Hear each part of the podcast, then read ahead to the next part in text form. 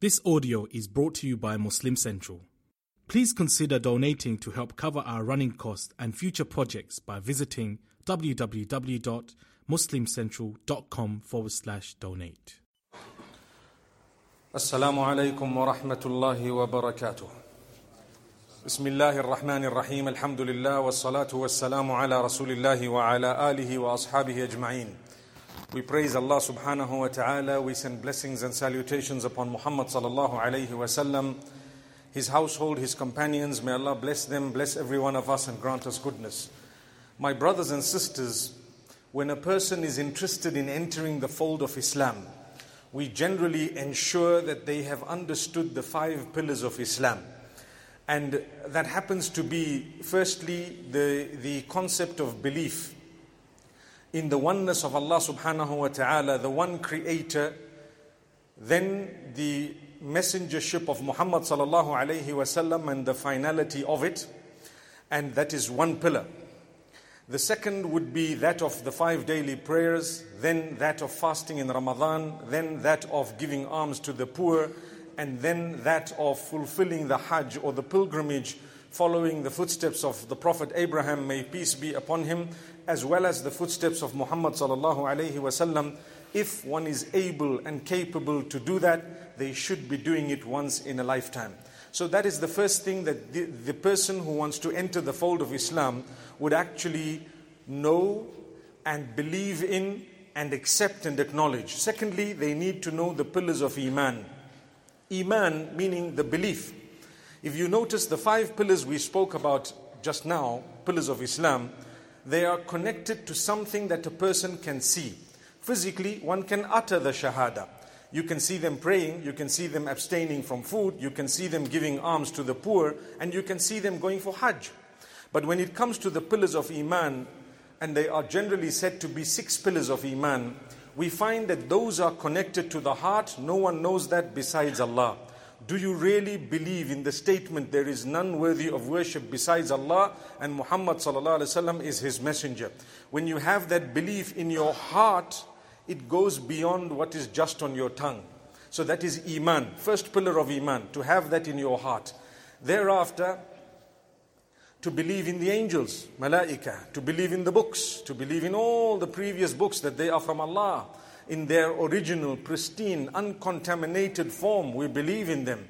To believe that the Quran is the last of those books and that it is uncontaminated, unchanged. And that can be proven over time. In fact, in our age, there has been absolutely no change since our own guaranteed living memory.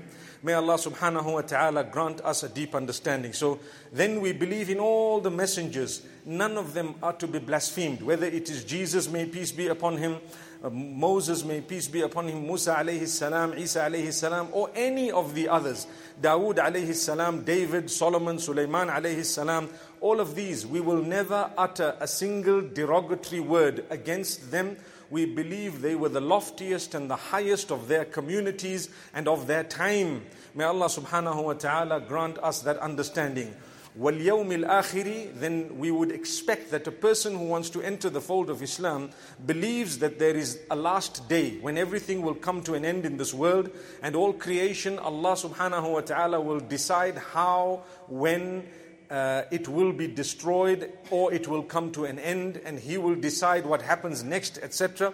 Whatever he has told us, we believe. What he did not tell us, we know that we perhaps leave it to Allah because he didn't want us to know. He wants us to believe it. He is the all powerful. What he chooses, nobody can have a say in. That is Allah. So we believe there will be a last day. And we believe that good and bad fate comes from the Almighty. That's the sixth pillar of Islam. We believe that good and bad fate comes from the Almighty. That's, this, that's the, the sixth pillar of Islam. When something good happens, for as long as you have tried your best to do what is beneficial for you, if something other than what you wanted happens, you have to praise Allah even more than if it were to happen according to what you wanted. The reason is, I want and Allah wants. And ultimately, I believe that what Allah wants is going to happen. So when I want and I try to achieve and it happens, I thank Allah. Because then He also wanted what I wanted. Subhanallah. But when I want and I try to achieve, and Allah does not give me once and twice and ten times, I need to thank Him that He has taken command of it and chosen otherwise for me. That is belief in Allah. If it was good, I believe it's from Allah. If it was bad, it is still the choice of Allah, the power of Allah in play. I surrender to it. Allah doesn't want me to become depressed due to a loss I have suffered. And He doesn't want me to become proud due to something I have gained. For the balance between the two, He would love us to release that totally, wholly, and solely to Him, such that we believe firmly it's all from Him. If He gave you, it's from Him. If He took away, it's from Him, His choice. So, we also believe in Judgment Day. It's part of believing in the last day and the hereafter. Some consider it a seventh pillar, but a lot would actually take it into that pillar of belief in the last day and the hereafter, which means I am accountable for everything I say and do, and all my thoughts and whatever else the Almighty has told me. I'm accountable to none other than my Maker. So when a person believes this Islam and the pillars of Islam and the pillars of Iman, we would tell them say your shahada. I'm sure you've heard that term before. Some say, say the kalima. I'm sure you've heard that term before. What is that kalima? What is that shahada? What makes it so important? It's like stepping on or crossing that line between disbelief and belief. That's what it is.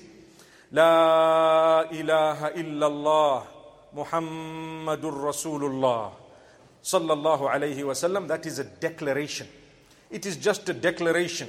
It is a statement actually. It means there is none worthy of worship besides Allah and Muhammad peace be upon him is his slave and his messenger. Okay? That's the literal English translation of it. It doesn't do justice to it completely, but I want to spend the next 20 minutes approximately explaining this. When a person wants to become a Muslim, they would have to say that I bear witness that there is none worthy of worship besides Allah. In other words, ashhadu. Ashhadu means I bear witness. Allah ilaha illallah. That there is no God worthy of worship. None worthy of worship besides Allah. And who is Allah? My maker, my nourisher, my cherisher, my provider, my protector, my curer, the one in whose hands lies absolute control of every aspect of existence. He is the only one who is owed worship. I bear witness that no one is worthy of worship besides Him. Subhanallah. That's the first part of the declaration. You're now halfway there. Thereafter, واشهد ان محمدا عبده ورسوله or you could say واشهد ان محمدا رسول الله and i bear witness that muhammad may peace be upon him is the messenger of allah within that we believe he's the final messenger of allah we believe he's the slave of allah abduhu because he is a slave of allah he worshipped allah subhanahu wa ta'ala and he never called anyone to worshipping him now why is that such a statement that it enters you into the fold of Islam. If it is, and it definitely is, such a powerful statement, then all of us should be repeating it on a daily basis. Ashhadu an la ilaha illallah wa ashhadu anna Muhammadan abduhu wa rasuluhu. The hadith says, Man kana akhiru kalamihi min ad-dunya la ilaha illallah dakhal al-jannah. Whoever's last statement as they were passing away the, from this life was la ilaha illallah, Allah will grant them jannah. Allah will perhaps excuse them of whatever shortcomings they have had in the past and they will enter the fold of, meaning they will enter the gardens of paradise. May Allah make us from those who the last statements are the best of our statements and the best of all statements is La ilaha illallah Muhammadur Rasulullah sallallahu alaihi wasallam. If we were to analyze this statement, we would realize whether we are actually true Muslim or not. So, what is the meaning of La ilaha illallah? Let's analyze it. Let us analyze it in a very simple way. We're not going to make it difficult. In the English language, we all know since we were children, we grew up saying, There is no one worthy of worship besides Allah. I remember when I was little, we used to repeat it in chorus with a lot of the other children sometimes at the madrasa. And we used to say, There is no one worthy of worship besides Allah, right? But we never ever realized the key word there. worthy of worship. That's the key word. Obviously, it's all about Allah. So I'm not going to say that Allah is a key word because Allah is the head of everything, the height of everything, right at the top, way beyond what we can term a key word. But we're talking of when you're analyzing the meaning of it, worthy of worship. What that means is, I promise that I am not going to render any act of worship for anyone or anything besides Allah. That's what it means. Did you hear that? Let's say it again. I bear witness there is none worthy of worship besides Allah. If I really bear witness to that, it means I will never ever render any act of worship for anyone or anything besides Allah. There goes. Subhanallah. So any act of worship any act of worship can only be valid if it is rendered for Allah and to Allah. We don't worship anyone or anything besides Allah because that is the declaration that enters us into the fold of Islam. And if we do worship anyone or anything besides Allah, considering them a deity or rendering acts of worship for them or to them, we have automatically blemished that statement that we have been making, where we need to go back and revisit it and rekindle it, reignite it, renew it, and declare that worship back for Allah alone. May Allah subhanahu wa ta'ala make us from those who worship Him alone. But we have one big problem. What is the problem? A question arises How do I worship Allah? It's a very good question because some people just shake their heads looking at the sky and they think that's the worship of Allah. Is it really the worship of Allah? Some people wave at the clouds. Is that the worship of Allah? Some people might jump or dance or you know, do whatever else. Some even intoxicate themselves and claim that this is the worship of God Almighty. And they do all sorts of things across the globe. As Muslims, we believe that the second part of that statement and declaration solves the problem. What is the issue? The issue is how do I worship Allah? Allah told me, none shall be worshipped besides Allah. I believe it, I declare it. And I say, O you who made me, O you whom I'm going to return to, O you who is in control of all aspects of my life, I worship you and you alone. I have hope in you. I render worship in you. I, you are the curer. You are in absolute control of all aspects of my existence. I will meet you one day and I'm looking forward to meeting you one day and I will never render an act of worship for anyone and to anyone besides me. So he he gave us the favor, the greatest of all favors. Wa ashhadu anna Muhammadan Rasulullah. And I bear witness that Muhammad, peace be upon him, is the messenger of Allah. If I told you my brother, that businessman has sent you a messenger. What will you say? Where is the message? Am I right? If I tell you that man's messenger has come to you, first question you're going to say, What has he brought? Right? Do you start worshipping that man who came? You will respect him, you will honor him because he is a messenger of someone who you respect. Subhanallah. And you will do whatever you have to as per the instruction of the one who was sending the messenger. So you get the letter and you look at it, or the message and you look at it and you act accordingly. So when you have declared and I have declared that there is none worthy of worship besides Allah, He says, I've sent you a messenger. He has the message. He conveyed the message. That's why we say, وَأَشْهَدُ أَنَّكَ قَدْ بَلَّغْتَ الرِّسَالَةَ وَأَدَّيْتَ الْأَمَانَةَ O Messenger, we bear witness that you have delivered the message and you have fulfilled the trust that was entrusted upon you by Allah subhanahu wa ta'ala. We bear witness. We have the Quran. We are reading it. We know it is not tampered with. So now we have the Quran. What is the Quran? It is the message of Allah, the word of Allah. It started from Allah. It was spoken by Allah. It was sent via the messenger, peace be upon him, for you and me, for all of us, you and I. May Allah subhanahu wa ta'ala grant us an understanding. So, the messenger, peace be upon him, was sent to us to show us what Allah wants from us. So now, when a person is entering the fold of Islam, they are told how to clean themselves. How do I know what is considered clean and unclean? Well, I just have to look at what the messenger brought from Allah because I believe in Allah. Whatever he says is clean is clean. Whatever he said was unclean is not clean. And it's done easy. Subhanallah. Thereafter, there is something known as halal and haram. Halal and haram meaning that which is permissible and impermissible, prohibited. I need to make sure that I got that message clearly. Al-halalu ma ahallahu Allah, wal-haramu ma harramahu Allah. Halal is that which Allah has made halal. If He says this is good enough to eat, you eat it. Or it's good enough and pure enough for you to consume or to associate with, you will do so. If He says it is not, it's not. Surrender.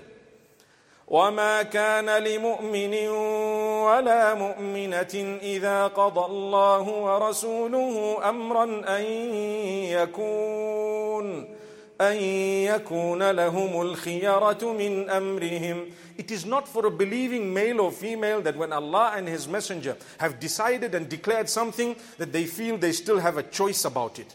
They don't have a choice about it. If you declare your belief, you will surrender to Allah.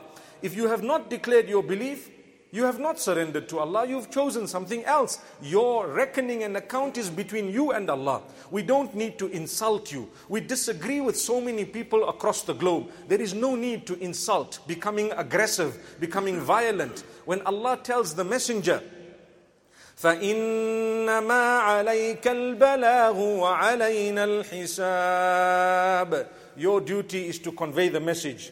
The accounting we will do.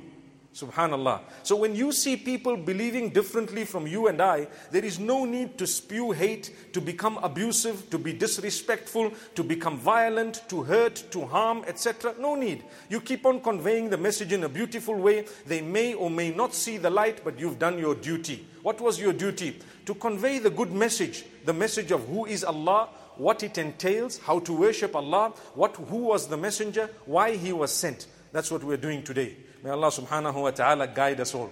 The messenger, peace be upon him, was sent with a message. Allah sent him to show us how Allah wants to be worshipped. Because we declared there is none worthy of worship besides Allah. Are you following how the two are connected? The moment you say, I bear witness that there is none worthy of worship besides Allah, didn't we say it means I bear witness that I'm not going to render any act of worship for anyone or anything besides Allah. Then Allah says, Here's the messenger, he's going to teach you how I want you to worship me. So now we say, I bear witness, he is the messenger. Where is the message? Here it is. Let me look into it. That's why all of us are supposed to be looking into this message. We are wrong if we don't look at the meanings and translations and deeper understanding of the Quran. We are wrong. People are fearful of the word of Allah. When Allah is your maker, He's going to ask you, I sent you the message. I sent you a messenger. You declared that he was the messenger, but you never ever bothered to read that message of mine. Allahu Akbar. Look at this. People must not scare you. You need to read the message. When you don't understand something, you will ask about it. The Quran has goodness and purity in it that needs to be understood in the correct context. That's it. May Allah subhanahu wa ta'ala grant us a deep understanding. So, when the Prophet, peace be upon him, said, You shall pray, how many times a day? Five. Where did I get it from? The Messenger, peace be upon him.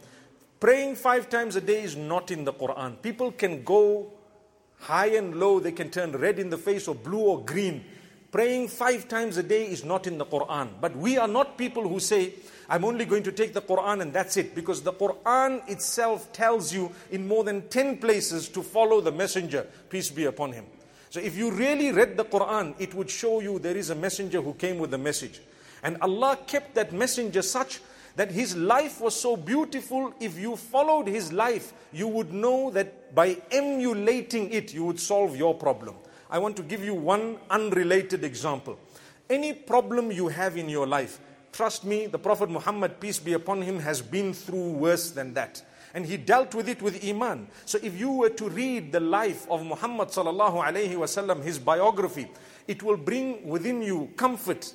It will bring within you a lot of contentment because you know when Allah loved him more than all of us and tested him with so much, we would probably be going through more than that, but we are actually going through less than that.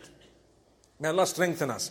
Going back to what I was saying, I will fulfill my five daily prayers. How? exactly as the Prophet, peace be upon him, taught me because he was sent by Allah. And a huge, I can say, a big deal was made of the sending of this messenger because he was the biggest ever, the highest in rank, subhanallah. So we should be giving him such great importance. Today, when an important figure walks into the masjid, everyone wants to turn around. Let's not give the example of a masjid.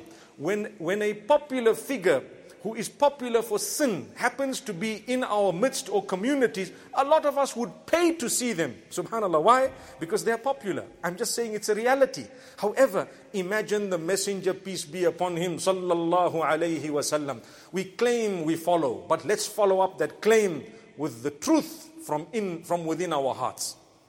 If I say he is the messenger, it means Allah sent him to teach me how to worship Allah.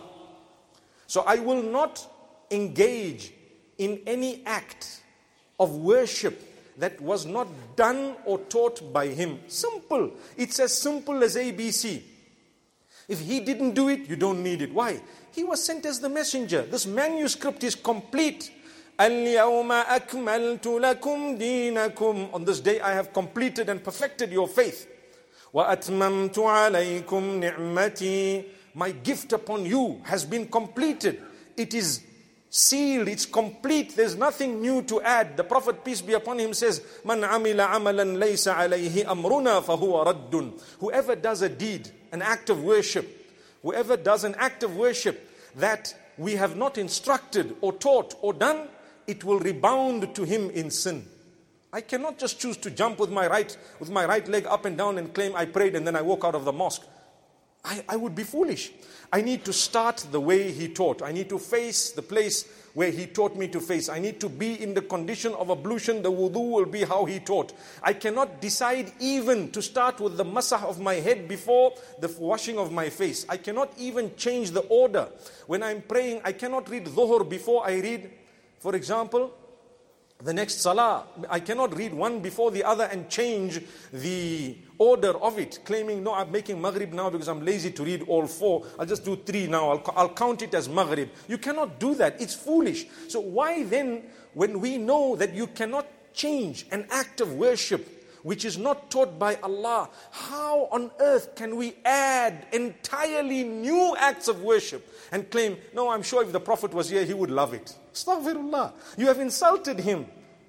You know, whoever claims that there is an act of worship that the Prophet ﷺ forgot to teach us, did not teach us, or would love it if he were here, but he didn't say it to us, he has insulted the status of the Prophet, peace be upon him.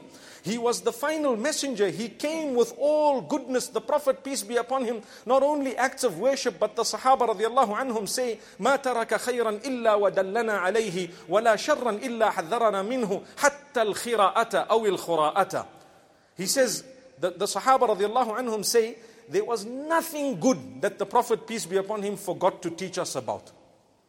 There was nothing bad that he forgot to remind us about, including how to wash yourself after you relieve yourself. Subhanallah.